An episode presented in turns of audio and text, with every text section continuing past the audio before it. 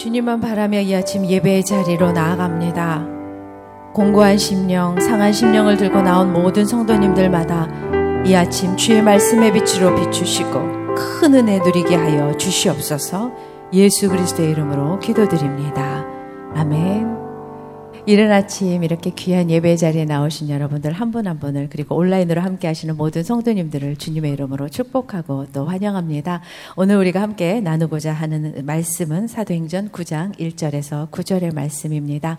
담의 세계 빛과 소리 우리 한 절씩 교독하며 나가도록 하겠습니다.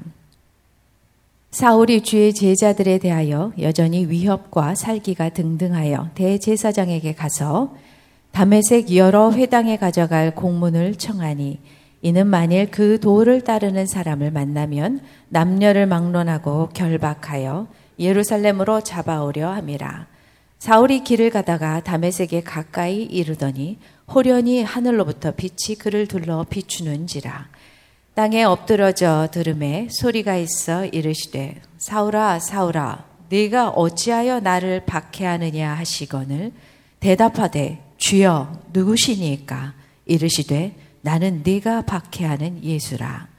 너는 일어나 시내로 들어가라. 네가 행할 것을 네게 이를 자가 있느니라 하시니 같이 가던 사람들은 소리만 듣고 아무도 보지 못하여 말을 못하고 서 있더라. 사울이 땅에서 일어나 눈은 떴으나 아무것도 보지 못하고 사람의 손에 끌려 담의색으로 들어가서 사흘 동안 보지 못하고 먹지도 마시지도 아니하니라. 아멘.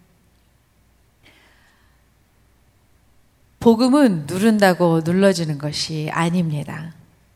그리고 복음은 가둔다고 해서 갇히지 않습니다. 복음은 생명력이 가득해서 누르고 가둘수록 더 폭발적으로 그 가지를 뻗어 나가게 됩니다. 스데반의 죽음 이후에 사방으로 흩어진 성도들은 그럼에도 불구하고 가는 곳마다 복음을 전하지 않고는 견딜 수가 없었죠. 입만 열면 예수의 십자가 사건 그리고 예수의 부활의 사건을 증인된 이야기하면서 증인된 삶을 그들은 살아나갔습니다. 그것은 사마리아 땅에서도 예외가 아니었었죠. 복음은 유대인과 사마리아인들 간에 쌓여 있었던 멸시와 적대감의 벽을 훌쩍 뛰어넘어서 역사하기 시작을 했습니다. 빌립이 복음을 전하고 기적과 이사가 베풀어지기 시작을 하면서 그들을 묶었던 모든 귀신들과 질병들이 떠나면서 이들이 수많은 자들이 세례를 받기 시작을 합니다. 또한 베드로와 요한이 사마리아를 방문해서 이 물세례 위에 성령 세례를 베풀게 되죠. 온 성 안에 기쁨이 넘쳐났다라고 성경은 말씀을 합니다. 그리고 이 성령의 역사는 이후로도 멈추지 않고 여러 성 곳곳으로 끊임없이 확장되어져 나아갑니다. 예수를 따르는 사람들을 통하여 또 다른 예수를 예수의 사람들을 일으키는 이 예수의 행전은 쉼 없이 계속되고 있었던 것이죠.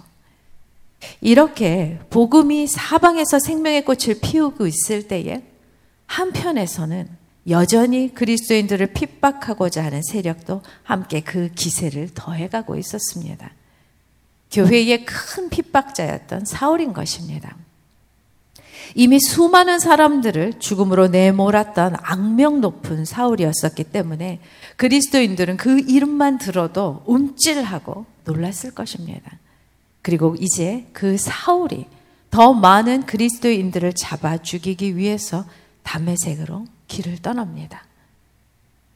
그런데요, 인생이라는 것이 참 아이러니합니다. 담의색이라는 그 길이 도리어 사울이 그리스도께 붙잡히는 은혜의 길이 되고 많은 것이죠. 절대 이 사람만큼은 예수를 믿지 않을 거야 할 만큼 회심의 가능성이 가장 희박했던 한 사람이라면 바로 사울이었습니다. 그런데 이 사울이 예수를 만나고 나서 인생 최대의 전환을 맞이하게 됩니다. 그리고 사울 이 한 사람의 변화로 인해서 기독교 역사상 복음의 기상도가 크게 바뀌게 되는 것을 우리는 보게 됩니다. 유대와 사마리아를 넘어서 온 이방 지역으로 폭발적으로 복음이 확장되게 되는 것이죠. 바로 이 사울 때문에요. 오늘 우리는 이 본문을 통해서 사울을 찾아와 만나 주시고 변화시키신 하나님의 이 구원의 역사를 살펴보고 동시에 우리의 삶은 믿는 우리의 삶은 어때야 할지에 대한 영적인 도전들을 함께 발견하는 시간이 되기를 소망합니다. 1절과 2절인데요. 함께 소리내어 읽도록 하겠습니다. 시작. 사울이 주의 제자들에 대하여 여전히 위협과 살기가 등등하여 대제사장에게 가서 담에색 여러 회당에 가져갈 공문을 청하니 이는 만일 그 도를 따르는 사람을 만나면 남녀를 막론하고 결박하여 예루살렘으로 잡아오려 함이라. 담에색은 예루살렘에서 240km나 멀리 떨어진 곳입니다. 스데반의 순교와 함께 큰 핍박이 오자 그리스도인들은 유대와 사마리아와 곳곳으로 온 땅으로 흩어졌죠. 그 가운데서도 담에색으로 많은 그리스도인들이 피신을 했고 그곳에 정착을 해 있었습니다. 이 소식을 들은 사울이 그리스도인들을 잡겠다고 담에색으로 길을 떠난 것입니다.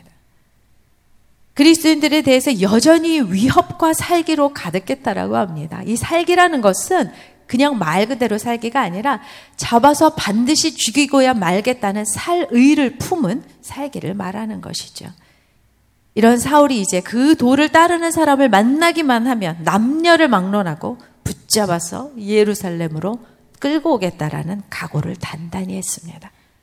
대제사장의 공인까지 받아서 이제 외국 땅까지 이 핍박의 지경을 넣을 필요한 거죠. 사울은요, 그리스도인들을 박해하는 게 하나님의 일이라고 철저하게 믿었던 겁니다.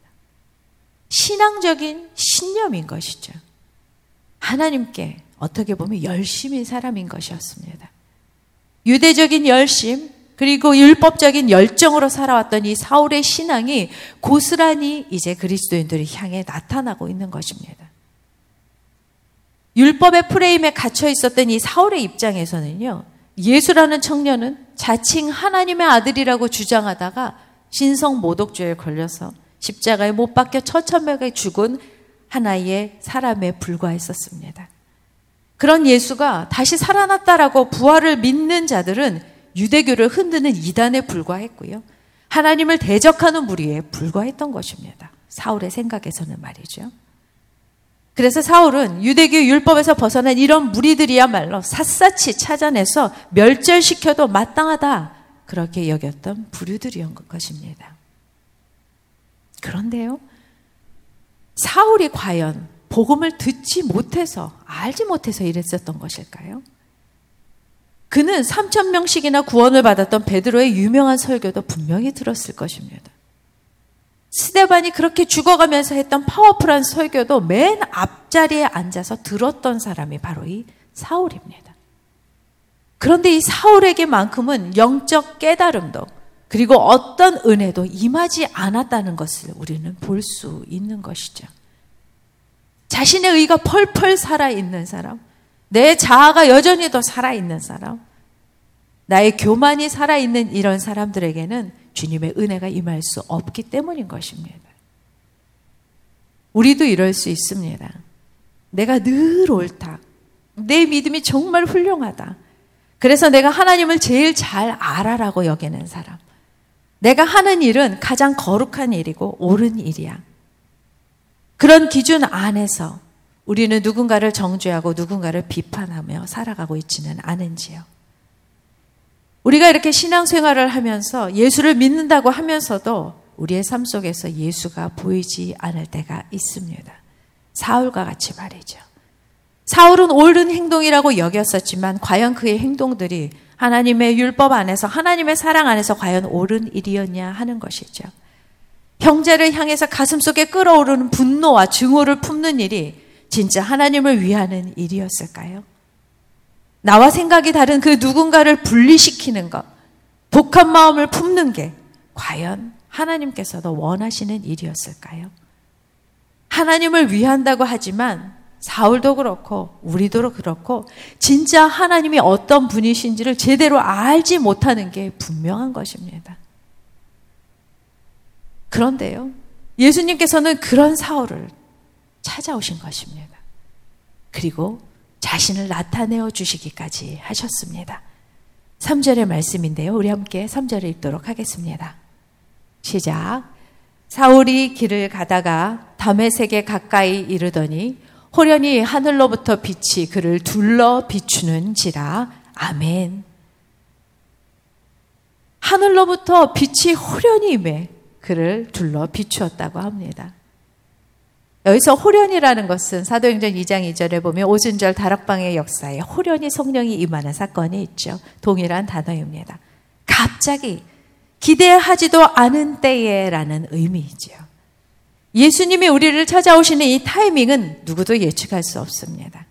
그분의 시간표를 따라 그분의 뜻을 따라 오시는 겁니다. 그리고 그분의 방법으로 찾아와 주십니다. 강, 한 바람으로 찾아오시기도 하고 때로는 세미한 음성으로 우리를 찾아오시기도 합니다. 사울에게는 예수님께서 빛으로 찾아오셨죠. 요한복음 1장에 보면 예수님은 참 빛이니 곧 세상에 와서 각 사람에게 비추는 빛이라는 말씀을 합니다. 하늘로부터 비추인 빛, 바로 예수 그리스도의 영광의 빛입니다. 그것이 바로 예수 그리스도의 임재인 것입니다. 예수님이 우리 각 사람을 찾아오셔서 거룩한 영광의 빛으로 마치 엑스레이가 나를 스캔하는 것처럼 나를 스캔하여 주시는 거죠. 주의 빛이 나를 스캔하여 들어올 때에 우리 안에 감추어졌던 어둠이 그리고 죄악들이 드러나기 시작을 합니다. 이사야가 성전에 여호와의 영광이 가득할 때에 그 충만할 때에 자신의 더러움을 깨닫게 되지요. 그리고 그가 고백하는 게 바로 그겁니다. 화로다, 화로다, 나여 망하게 되었도다. 나의 입술이 부정하도다라고 고백을 하죠.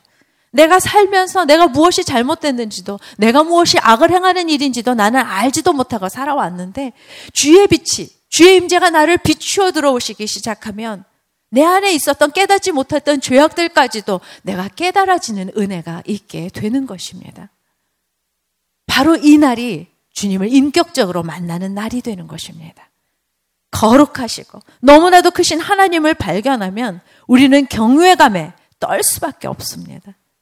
주의 비추, 비추어지자 사울이 엎드려졌다라고 본문은 말씀합니다. 바닥에 떨어지듯이 엎드려졌다라는 의미입니다. 그냥 엎드려진 게 아니라 주의 빛 앞에서 그냥 바닥으로 철퍼덕하고 떨어져 엎어져 버린 것입니다. 그토록 의기양양하고 그토록 자기 의로 충만해서 당당했던 바로 그 사울이지만 주님의 임재 앞에서 두렵고 떨림으로 엎어져 버린 것입니다. 우리 안에 이런 거룩한 엎어짐이 있어야 할 줄 믿습니다. 그동안 꼿꼿했던 교만이 산산이 깨어지고 하나님의 크고 높음을 인정하는 이 엎어짐이 있을 때에야 비로소 우리는 진정한 그리스도인으로 빚어지는 첫 걸음을 내디딜 수 있게 되는 것입니다. 사울이 이렇게 엎드려지자 예수님의 음성이 임하기 시작하죠. 4절과 5절입니다. 함께 소리내어 읽습니다. 시작.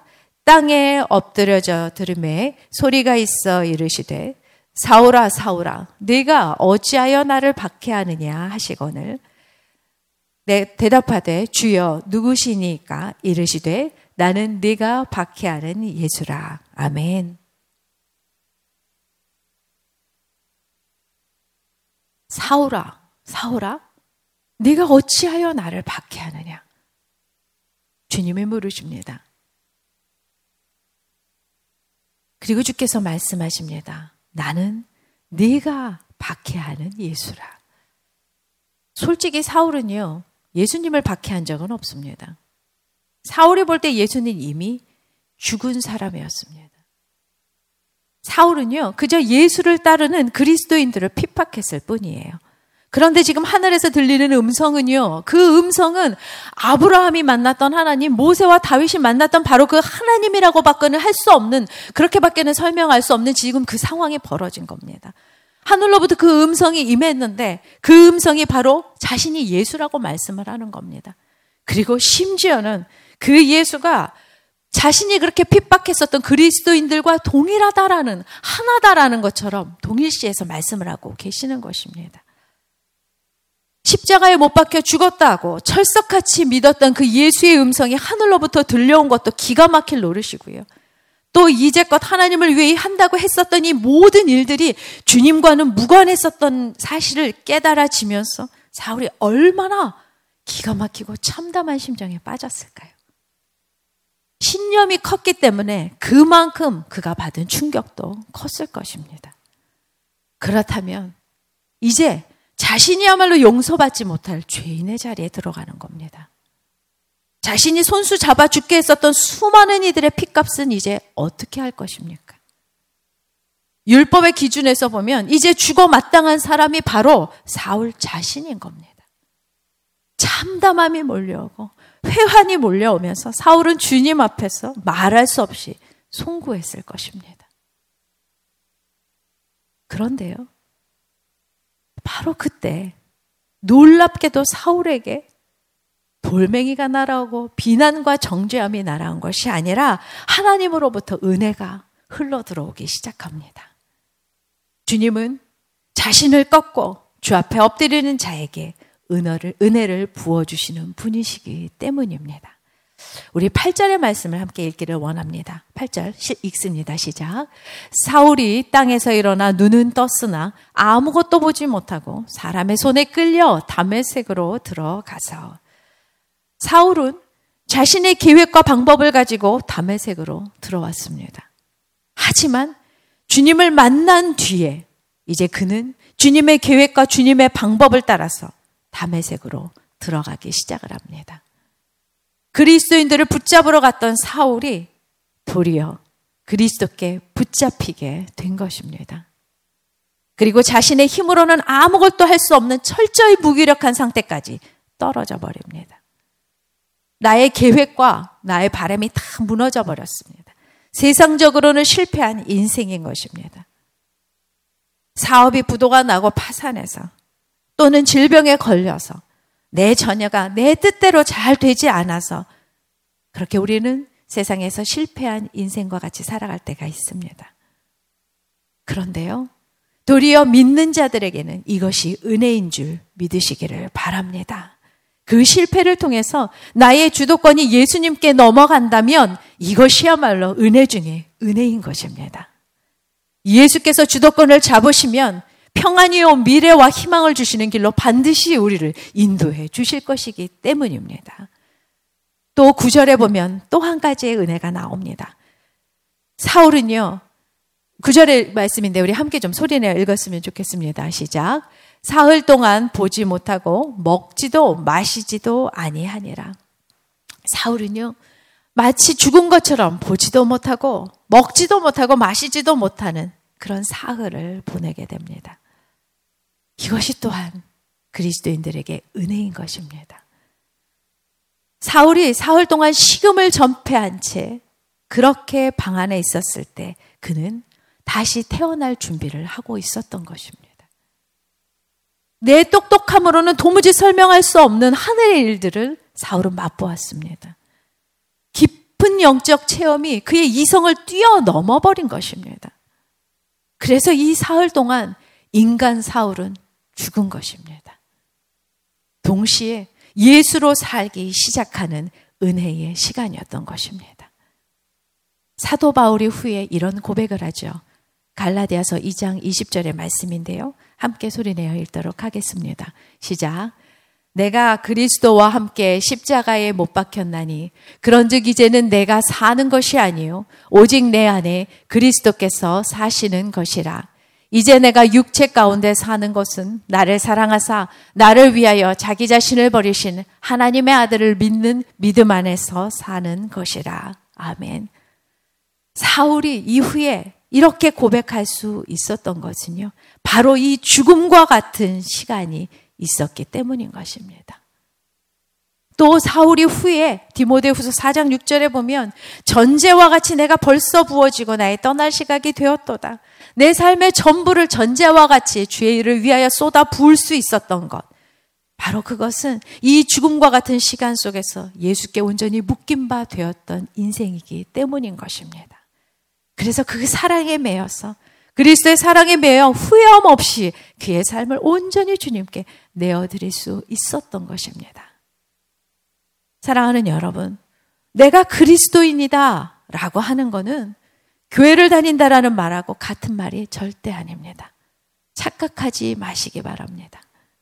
그리스도인이 된다는 건 살아계신 예수를 만나고 부활의 예수를 경험했다라는 것을 의미하는 것입니다. 내가 죽고 이제는 예수로 산다라는 의미인 것이 바로 그리스도인이라는 것입니다.